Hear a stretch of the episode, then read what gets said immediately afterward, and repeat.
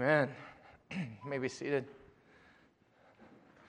I'm back there and I'm worshiping and just kind of caught away in a moment thinking about that unshakable God and a God that in all of His glory in heaven, and, you know, we're down here freaking out, right? Stuff comes up in our life and whatever, and we just like completely freak out and everything, but we've got this unshakable God, and we're kind of down here like, did you see that? Right?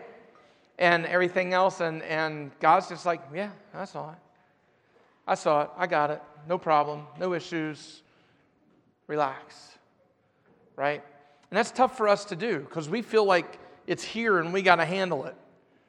But we have a God that's truly unshakable this morning. And so I was back there, and I was just kind of in that moment, my eyes are shut, I'm kind of swaying with the song and everything, and I'm thinking about this unshakable God and everything else, and I'm thinking, oh, wait, I got to preach. So it's like, I better get ready to go up front.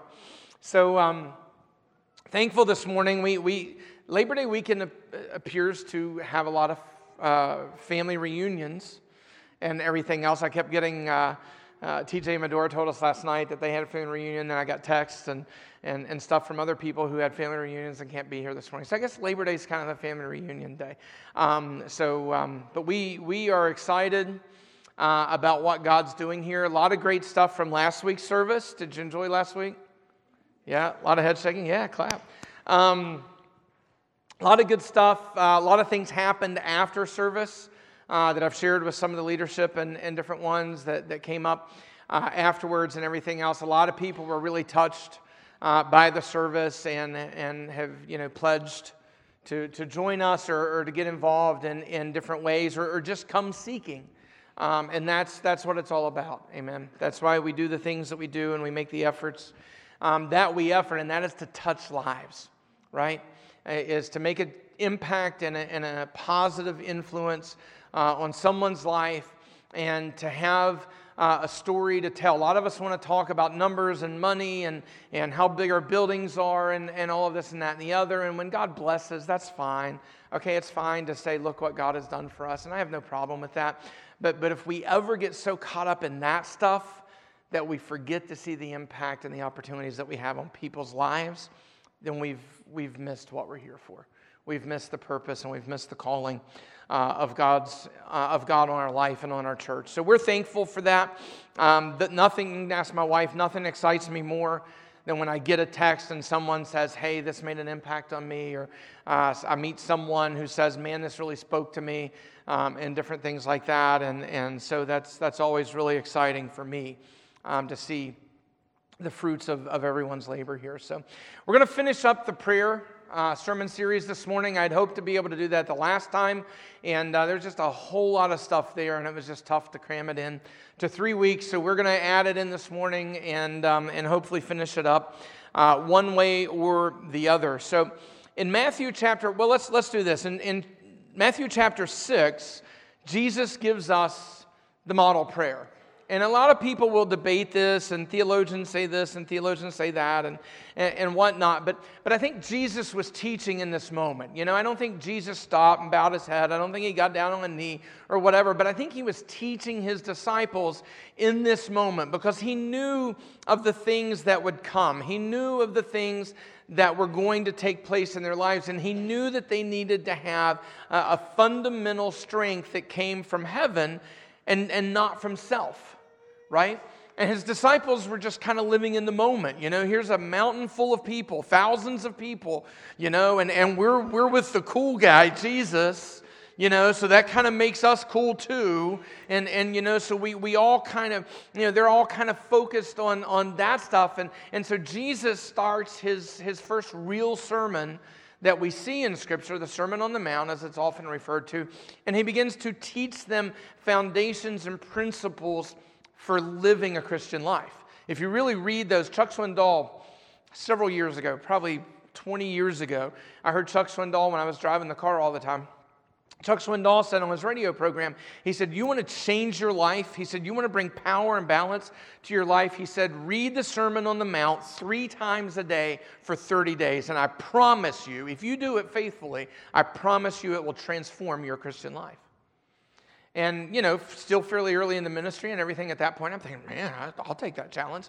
And he was right. It did. I began to think, you know, everything that would come up in my life, all those unshakable moments in my life where I'd be like, holy cow, this is happening, and everything else. I would immediately go back to the instructions that Jesus gave in that sermon, and it would guide me, and it would help me, and it would develop me in those times and those moments. So it was really transforming for me to do that. So if you've never heard that before, I'll pretend to be Chuck Swindoll and challenge you. Read the Sermon on the Mount 3 times a day for 30 days, and it will transform your life. It will transform your Christianity. It will cause you to see things the way God sees things. And that's what Jesus was doing here in these early parts of the Gospels, is he was beginning to start to mold the thinking and start to mold the mannerisms and start to prepare the foundation by which he lived and by which the disciples would soon live as they became on their journey for God, as they began to work in their ministry as God prepared that for them. So Jesus gives them this prayer. And in the first sermon series, or the first message of this series, we kind of walked you into that. He tells us not to judge, and he tells us not to do these things. And he kind of talks to us about this manner of how we live and how we think and everything else. And then he realizes that the root of all of this, the strength for us to do these things, comes from prayer.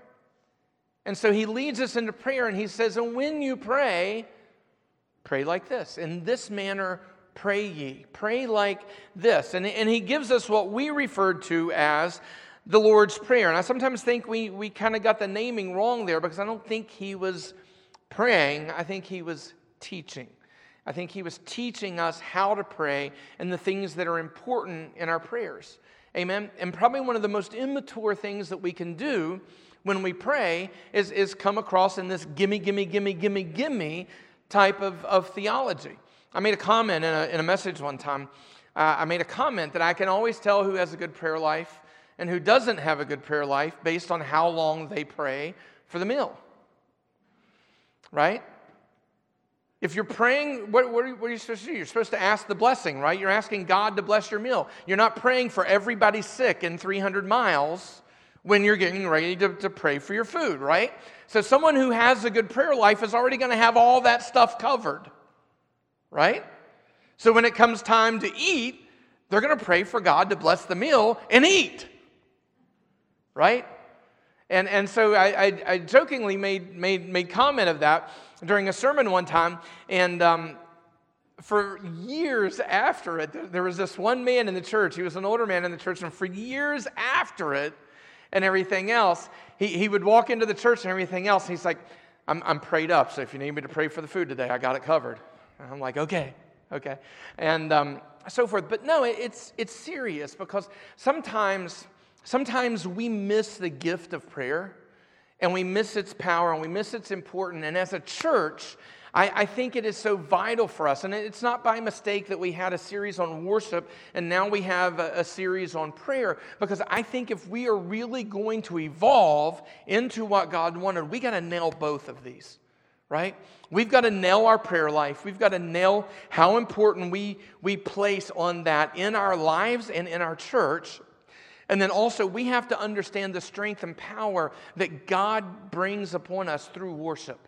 Okay? It's not a concert. It's not a performance. It's none of those things, but it is a time that we allow our hearts to cry out to God to come with power and might into our situation, into our day, into our struggle, into our issue. And if you worship that unshakable God that she was singing about, if you worship that God, if you claim that, then I promise you he's going to show up. He's going to show up in your life. He's going to show up in your situation. All right, so to the message, Jesus tells them, after this manner pray, and I'm just going to read it and everything. It says, after this manner, therefore, pray ye. Our Father, which art in heaven, hallowed be thy name.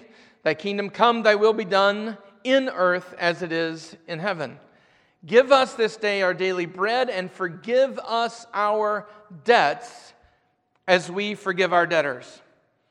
Lead us not into temptation, but deliver us from evil, for thine is the kingdom and the power and the glory forever. Amen. Is there anywhere in that scripture, anywhere in that teaching, that Jesus says to pray for those that upset us? Pray for those that make us mad. Pray for those who do us wrong.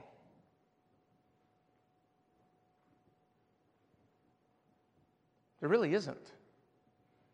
There really isn't. If we look at the model of that prayer, there really isn't. Jesus models for us and says, forgive our debts. Modern translations say trespasses, right? Because we're just continually dumbing things down. Okay, well, I just kind of trespassed and everything else. No, God calls them debts. God calls it debts, right? So forgive our debts. Forgive what we owe. Forgive our blasphemy. Forgive our heresy. Forgive, Father, that my mind is way over here in the flesh. And I am indebted to you because I'm focused on the things of the flesh and the things of the world and who I want to be and what I want and what I'm whining about, rather than being focused on your kingdom and focused on your glory and focused in the power that you want to bring into my life. Forgive my debts. Right? Then he says, forgive my debtors. He doesn't say, deal with my debtors. He doesn't say, strike lightning on my debtors. He doesn't say, punish my debtors.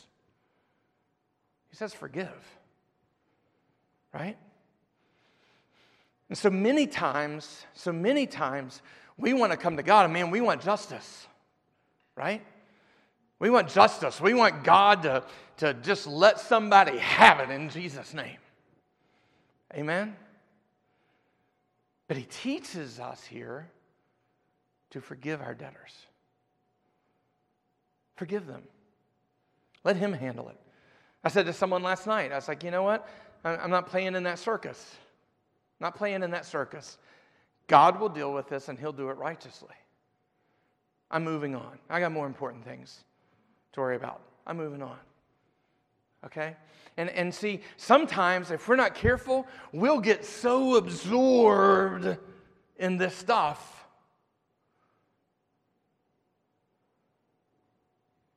that we'll totally lose our focus on God and what God wants done in our life, where God's taking us in our life, the things God is doing in our life, and the changes that he wants to make in our life. That's why Satan is so strategic in how he tempts us. Right? Why he's so strategic in how he tempts us. It's why he's so. Does Jesus or does Satan ever really combat you when you're on the mountaintop? When God is powerful and alive and vigorant in your life, does Satan come walking in and say, "I'm going to knock you down"? No. Why? Because he knows the power of the mountaintop is authority that he can't overcome. So when stuff starts happening in your life, when crap starts going on in your life, when pain and misery and stress and all of these things start happening in your life, guess who's going to show up and knock on your door, right? And he's going to pour it on. Everything he's got, he's going to bring to you and everything else when you're in that moment that it is so easy for you to get captivated by this rather than on the unshakable God. The one who sits on a throne and who is constant and who is not stirred or moved by the things of this life. Right? Jesus in chapter 4 models this part of the prayer for us. Right? Scripture teaches that he was tempted alike just as we are. Right? He had to face Satan. He had to be challenged to do something that wasn't honoring and wasn't glorifying to God, and he had to say no, right? And in chapter 4, we get that, and if we really look at these scriptures, we see the model prayer formed from this moment of scripture, right? Here's what it says. It says, "Then Jesus was led up of the Spirit into the wilderness to be tempted of the devil." Let me tell you what, if you're going to pray and if you're going to approach the throne of God, do it in your spirit. Don't do it in your flesh, right? Jesus modeling for us still how we pray. Jesus modeling for us how we live and how we interact with God, right? We have got to find our spiritual self. We do that with prayer, and we do that with worship, and we do that with Scripture. Yes, the Scripture part of this group of series will come. And when he had fasted for 40 days and 40 nights, he was afterward hungered. And when the tempter came to him, he said, "If thou be the Son of God, command these stones be made bread." But he answered and said, "It is written, man shall not live by bread alone, but by every word that proceedeth out of the mouth of God." Right? What did we share with you last week when we talk about the bread, amen, that Jesus prayed for? Give us, Lord, our daily bread, amen. We prayed that he wasn't necessarily talking about something to eat, although God can certainly do that, and we should thank God for his blessings to us and everything else. But he was ultimately praying of the things that come out of heaven. Amen. Everything that led up to this, his being led away of the Spirit, his fasting for 40 days, all of it was about his communion with God, his fellowship with God. Amen, which is what communion means, fellowship. Okay, another message, but we'll just throw that out to you. Communing with God, bringing yourself into the presence of God so that God can speak to you, God can lead you, God can teach you, God can evolve you into an individual that he can empower and use in life. That's where we are in this moment. Jesus says, I have bread ye know not of. Amen? We shared that with you in last week's message. Here we see where Jesus brings proof to point and says to Satan, "It is written that man shall not live by bread alone." Now talking about actually something we put in our mouth and eat, but by every word that proceedeth out of the mouth of God. Jesus modeling for us and showing us that we can truly pray, "Give us this, Lord, our daily bread."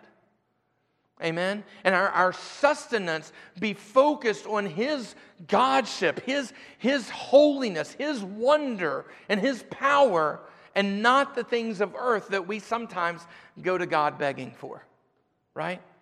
I want this, I want this, I want this, all right? Now, don't misunderstand me. I'm not negating anything John preached last week. Right?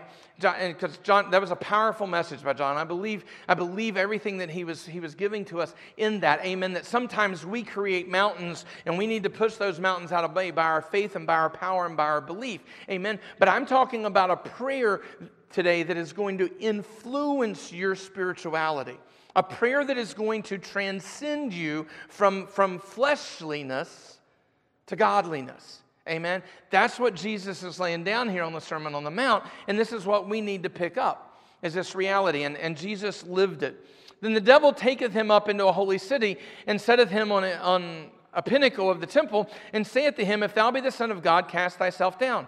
For it is written, he shall give his angel charge concerning thee, and in their hands they shall bear thee up, lest at any time thou dash thy foot against a stone." Jesus said unto him, "It is written again, thou shalt not tempt the Lord thy God." What did we say in the very beginning of this sermon series? Where's God? Where is he? Right now, where's God? He's on the throne. Yeah, I got some people in the back on this, kind of looking at me like, I'm not sure where you're going with this, Jay, but I'm kind of going to do this, right? Yes, he's on his throne. He's on his throne, and we need to leave him there. So many times we try to pull him off the throne and bring him to our level. And we can't do that. We need to leave him on the throne. And that's what Jesus does in this instance. Amen? He's tempted alike as we are, but he sees a high and holy God that he's modeling his life after. And that he's pursuing and that he wants to be. You see, our problem sometimes in Christianity is we see things, even in the faith, we see things that we want and want to be. And so we try to attain them in the flesh. It's not how it works, right? Because if we obtain something that appears spiritual through fleshly means, is it really spiritual? No. It's fleshly. It's fleshly. Amen? It's shifting sand. You built that house, you built whatever that was, on something that's not a firm foundation. Amen? So if we pursue it in the Spirit, if we pursue it in the things of God, and allow God to move and allow God to bless and allow God to bring these things to be, then it will be a solid foundation and won't crumble, won't fall when the rains come. It's why we have to find God in the Spirit and not in the flesh. Amen? So it is written that we should not tempt God. We should not even pretend that God is on our level. And we should approach him as wise. And then it says again, the devil taketh him up into an exceeding high mountain, and showeth him all of the kingdom of the world, and all of the glory of them, and saith unto him, all these things I will give thee, if thou wilt fall down and worship me. I always find that funny. Every time I read that, it brings a smile to my face. It doesn't matter how many times in years I've read it. It always brings a smile to my face, because here's the devil, right? Here's Satan, who is a real being, a real entity, right? Telling God in the flesh, the Alpha and Omega, the beginning and the end, the creator of all, the author and finisher of my faith, I'll give you these kingdoms, right? It's kind of like a Goofy moment, Haley, of Scripture, right? You can kind of see Satan out there going, you know, giving his best Goofy and everything. I'll give you all this if you just do that, right? You know, it's kind of like that, right? Because Satan had nothing to offer. Satan couldn't give Jesus in that place or in that moment anything that he didn't already have. Anything that he didn't already have power over. Anything that he didn't already own, so to speak. And Satan does the same thing with us. He did it with Eve in the garden, right? He didn't challenge Eve with a piece of fruit. He challenged Eve with defying God. He challenged her to defy what God had given. He challenged her to defy what God had. He tempted her with thinking that she would be like God. The fruit is insignificant. But challenging God's authority in her life is pinnacle. And that's what Satan did. And that's exactly what Satan will do to you and I. When he tempts us to challenge what God has authored in our life. I saw this on social media months ago, probably years ago, the first time, and everything. I was like, I love that. I'm probably not going to say it just right. But basically it said that Satan does everything that he does because he's not the author of our life. God never gave him a pen. So he just tries to get us to quit writing God's story. He tries to get us distracted and waylaid and encumbered. Amen. What did he tell Martha? He said, you're encumbered with all of these things, but yet you've missed the good thing, right? And what do you hear? Anybody you talk to, let's do this for the church. Let's do this for Jesus. Let's do this for God. And again and again and again. And I said this a few weeks. One of the greatest things that anyone in ministry, anyone in leadership has got to realize is you're going to be disappointed a lot because people won't place the priority on the church and on the things of God that you do. Pastor Rod, a great friend of mine, many of us have served under him and everything else. One of the things he told me when this all started, I was kind of like, holy crap, I'm gonna pastor a startup. Okay, here we go. And everything else. And I was talking to him and I said, one thing you've got to understand, Jay, is no one will ever care as much as you care. And don't let that weigh you down. Don't let that weigh you down. I remembered stories of him and Marlene with toothbrushes, cleaning the steps at the school and cleaning the church and doing the things that no one else would even think about doing because of how much they cared. And then when he said that to me, that all came back to me, those stories of all of the sacrifices and all of the things and everything else. And that inspires me. That inspires me. Amen. Not because I want people telling that story on me, but because I want to care that much. I want to be that deeply rooted and involved in what God has chosen for me in this season. Right? And I want to know that when I put my head on the pillow at night, I have given it 1,000%. Not 99, but 100. Okay, I know there's no such thing as 1,000%. But I want to give it everything I've got. And there's days I fail at that, okay? I'm not going to pretend to wear a big red cape, all right? I'm human the same as you are. And there's some days I fall way short, right? But it's not because it's not in my heart, and it's not because it's not in my head, and it's because it's not a passion for me to go the extra mile and do the things that we're supposed to do. We see that modeled by Jesus here in this moment. And that is why he was able to withstand the temptations of Satan. He then transforms that happening. He then transforms that event with Satan, eyeball to eyeball with Satan. Jesus takes that event and he forms it into a prayer for us. He forms it into a prayer for us, and he says, "Give us, Lord, our daily bread." What did he tell Satan? What did he tell Satan? I live out of every word out of the mouth of God. I don't need that bread.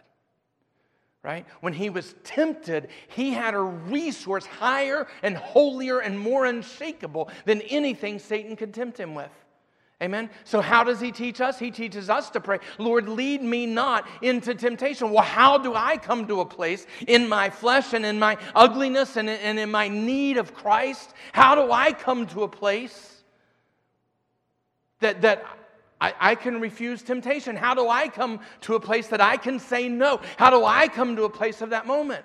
Amen. I've got to bring myself, like Jesus did, into the presence of God, to where I am now looking for the sustenance and the words and the power that God has to give for us, which is why it was important, going back to the first message of this series, that we keep God on the throne. Because if I'm going to a resource that's horizontal rather than a resource that's vertical. Amen. You know what I'm talking about when I say horizontal down here, vertical up here, right? That's why I was glad when I asked where God was, Haley did that. Yeah, she's not sure where you're going, Jay, but I think he's up there. You're right, babe, because he is. He's up there. And yeah, I call her babe because she's like another daughter. She's like a daughter to me, okay? So don't anybody freak out about that, right?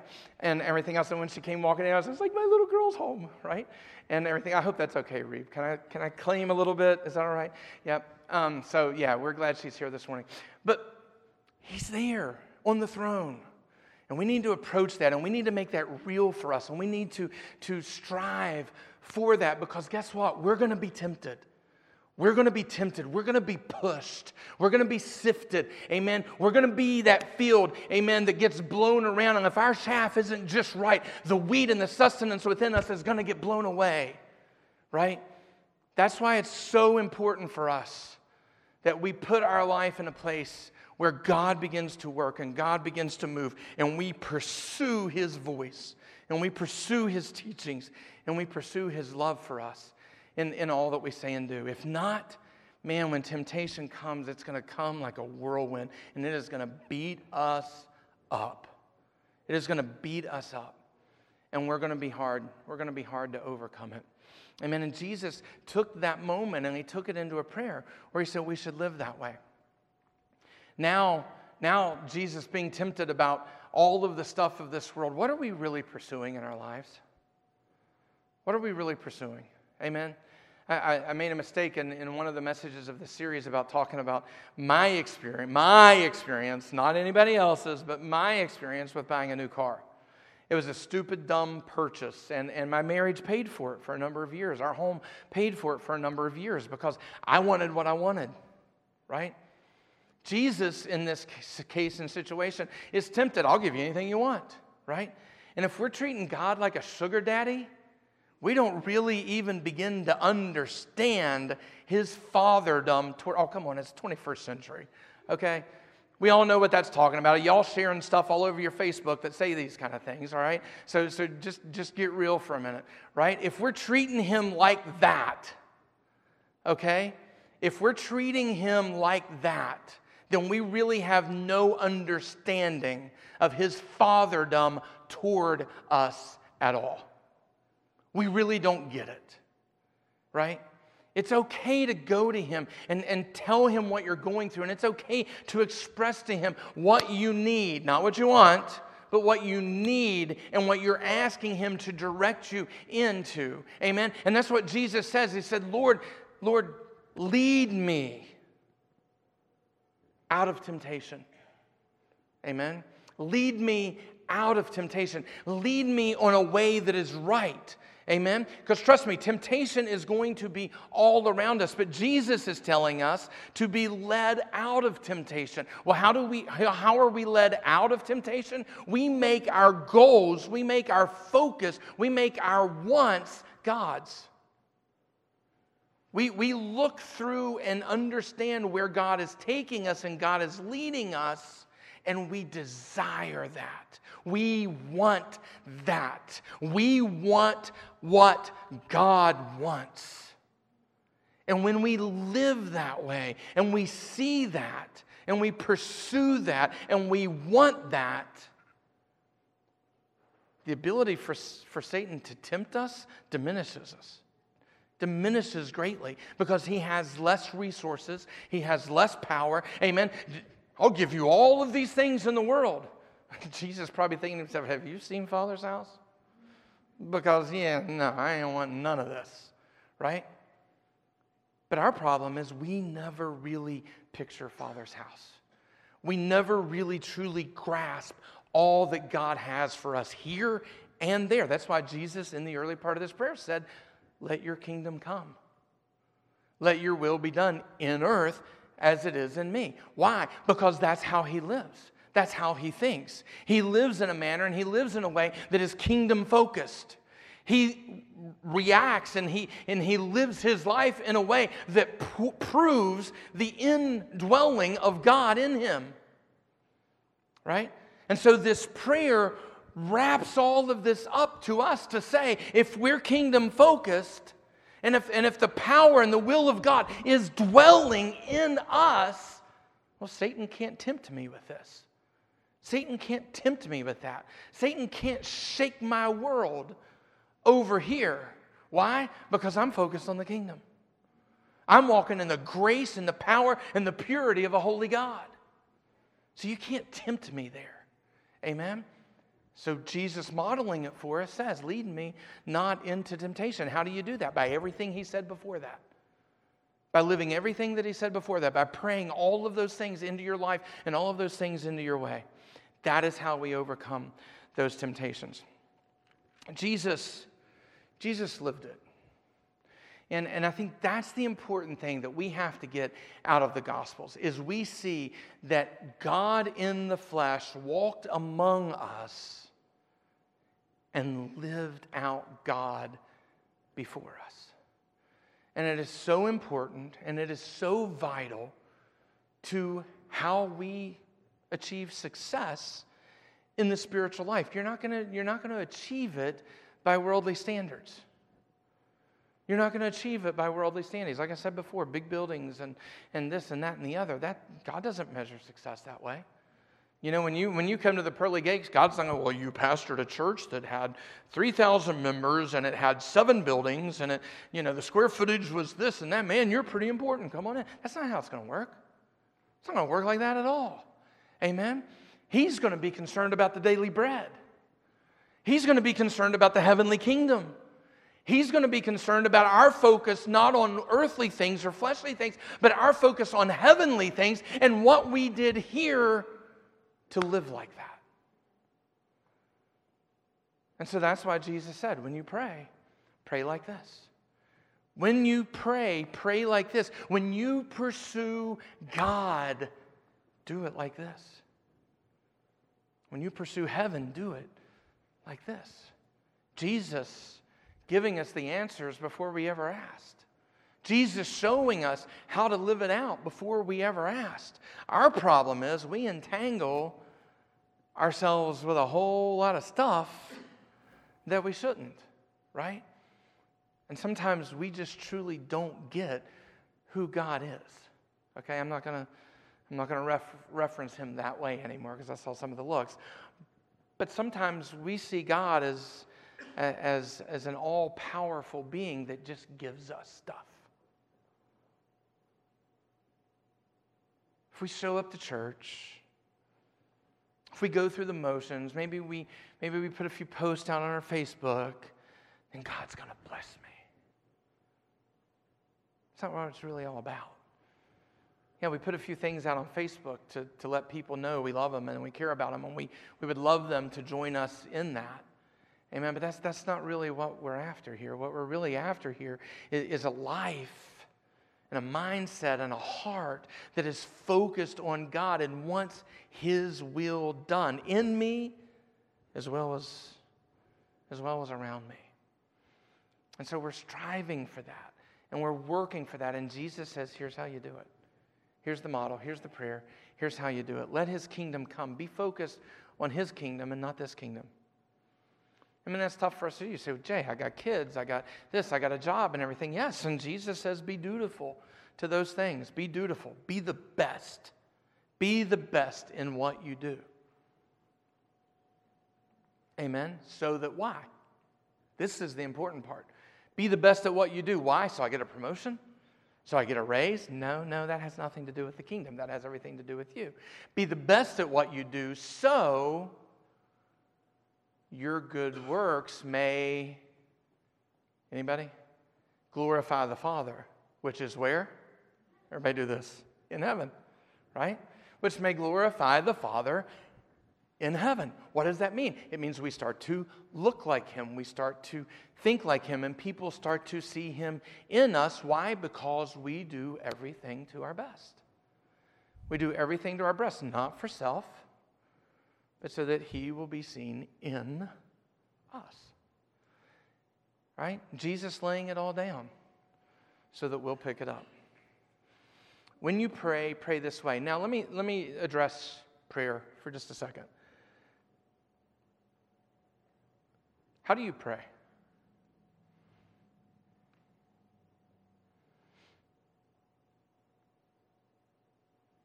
Everyone just kind of giving me that look. I got no idea where you're going with this. I ain't saying a word, right? How do you pray? Anybody pray standing up?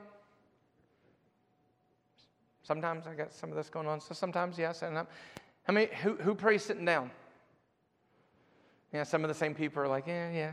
Sometimes, yeah. How many of you pray prostrate? Laying down. A couple hands, yeah.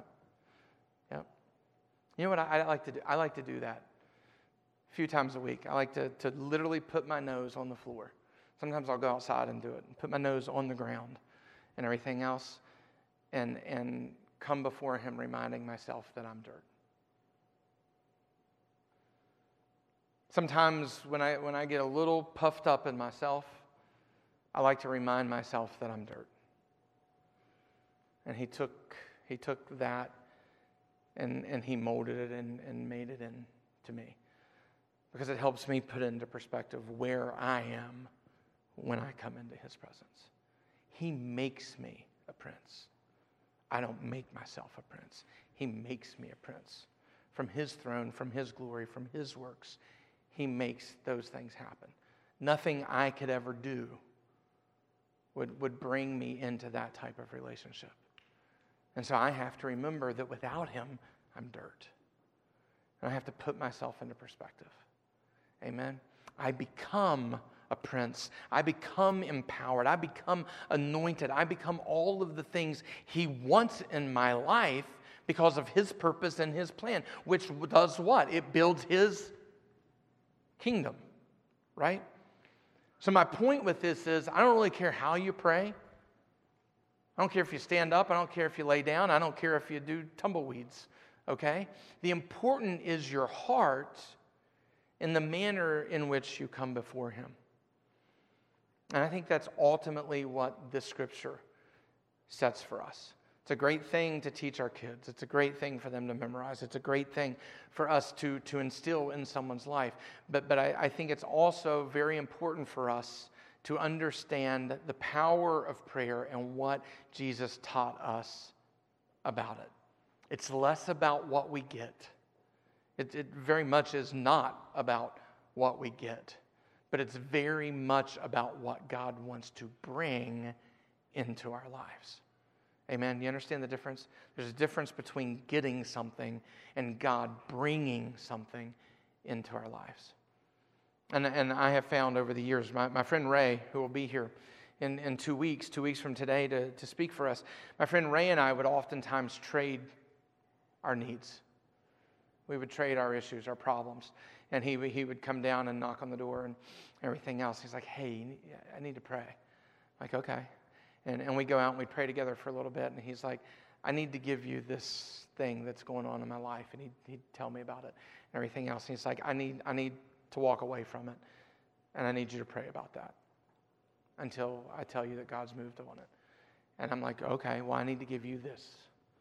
And so we would literally take on each other's burdens and pray about those things, because it would take us to a place where we weren't focused on self and the struggles and the things going on in our life, because we knew that those struggles were things Satan was wanting to use to get our eyes off of God. So if I went to God in prayer about me, and my hurt and my pain and my struggle and my issues and my problems and my what ifs and my oh my gosh, if I went in prayer like that for me, it was a great way for Satan to get my eyes off of what God really wanted.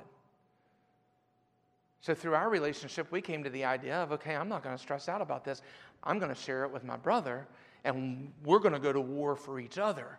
Amen? Meaning that now I'm totally focused on God. I'm totally focused on a powerful being that is going to move on my friend's need and on my friend's situation. And sometimes we shared some pretty meaty stuff with each other that was going on in our lives, and that we needed God to show up in, but it allowed us to be kingdom-focused rather than self-focused. And at the end of the day, if you walk through this model prayer, top to bottom, I hope I've done my best to get you to see it as I see it. Ultimately, what I hope you get from this series of sermons is that when you go to God in prayer, it needs to be about Him first. It needs to be about His kingdom second. And lastly, it needs to be about you approaching both.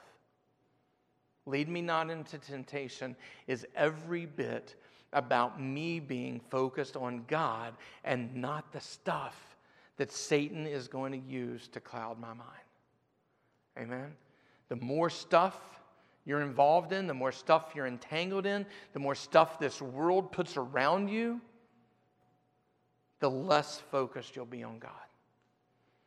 So the more you can downsize the stuff, amen? Now don't get me wrong, go to work, do all the things that you need to be dutiful to do, but the more you downsize the stuff that besets you and the stuff that moves your focus away from God, the more you remove those things, the less Satan has to tempt you with. The more entangled you get in the flesh with somebody. Amen. You ever have a conversation with somebody and you walk away from that conversation and you're just like, well, I should have said this. Well, I should have said that. Well, I just hope God gets them and everything else. Man, that's temptation. That is temptation all over you. That is Satan using an interaction to completely beset you and frustrate you and stress you out and get you to say things and think things that aren't godly. Right? That's temptation. Jesus says, pray that you're led not into temptation. Amen? Pray. Be focused on God and the kingdom and not focused on this stuff and everything else. And that, you know, I my family knows, because I've matured a lot over the last 30 years in ministry and everything else. And things will happen and I'll just be like, okay, and walk away. And even my boys are at the age where they're like, man, I was expecting you to just like totally blow your top. And I'm like, nope, I've grown up a lot in the last few years and just wasn't worth it. Just wasn't worth it. God will deal with that. I have more important things to be focused on. Amen. Why? Because I want to be kingdom focused. I want to be led not into temptation. Amen. And the more I place on myself, the more pride I let well up inside of me, the easier it is for me to act like a jerk, like the person acting like a jerk was to me, right? Whereas if I'm focused on the kingdom, I really don't care what you say, really don't care what you do, really don't care the attacks that you place on me, because you know what? I'm His, and if He's got a problem with what you're doing, He'll deal with it. I'm going to stay over here in the kingdom. I'm going to walk hand in hand with him, and I'm not going to be led into temptation by the frivolities with which you choose to live life over. And Jesus sets it for us here. Very simply. A prayer that we memorized as, 7, 8-year-olds? 7, 8-year-olds, we memorized this prayer. So at 7 and 8 years old, we can memorize a way of life that Jesus has laid down to say, pray like this, live like this, and I will bring kingdom, power, and glory. Amen. How does he end it? Yours is the kingdom, the power, and the glory forever. Say that, forever. No, say it like you mean it. Say it like we've just preached 4 messages out of it. Forever! Yeah, claim it. Claim it. Claim it. Forever. Yours is the kingdom. Yours is the power. Yours is the glory forever. And friend, when we start living that way, when we start walking that way, when we start having a life focused on that mindset and that heart and that hope, we'll truly be at a place where we can say to Satan, yeah, I don't care about your castles and your kingdoms and your stuff down here. I got so much more. So much more up there.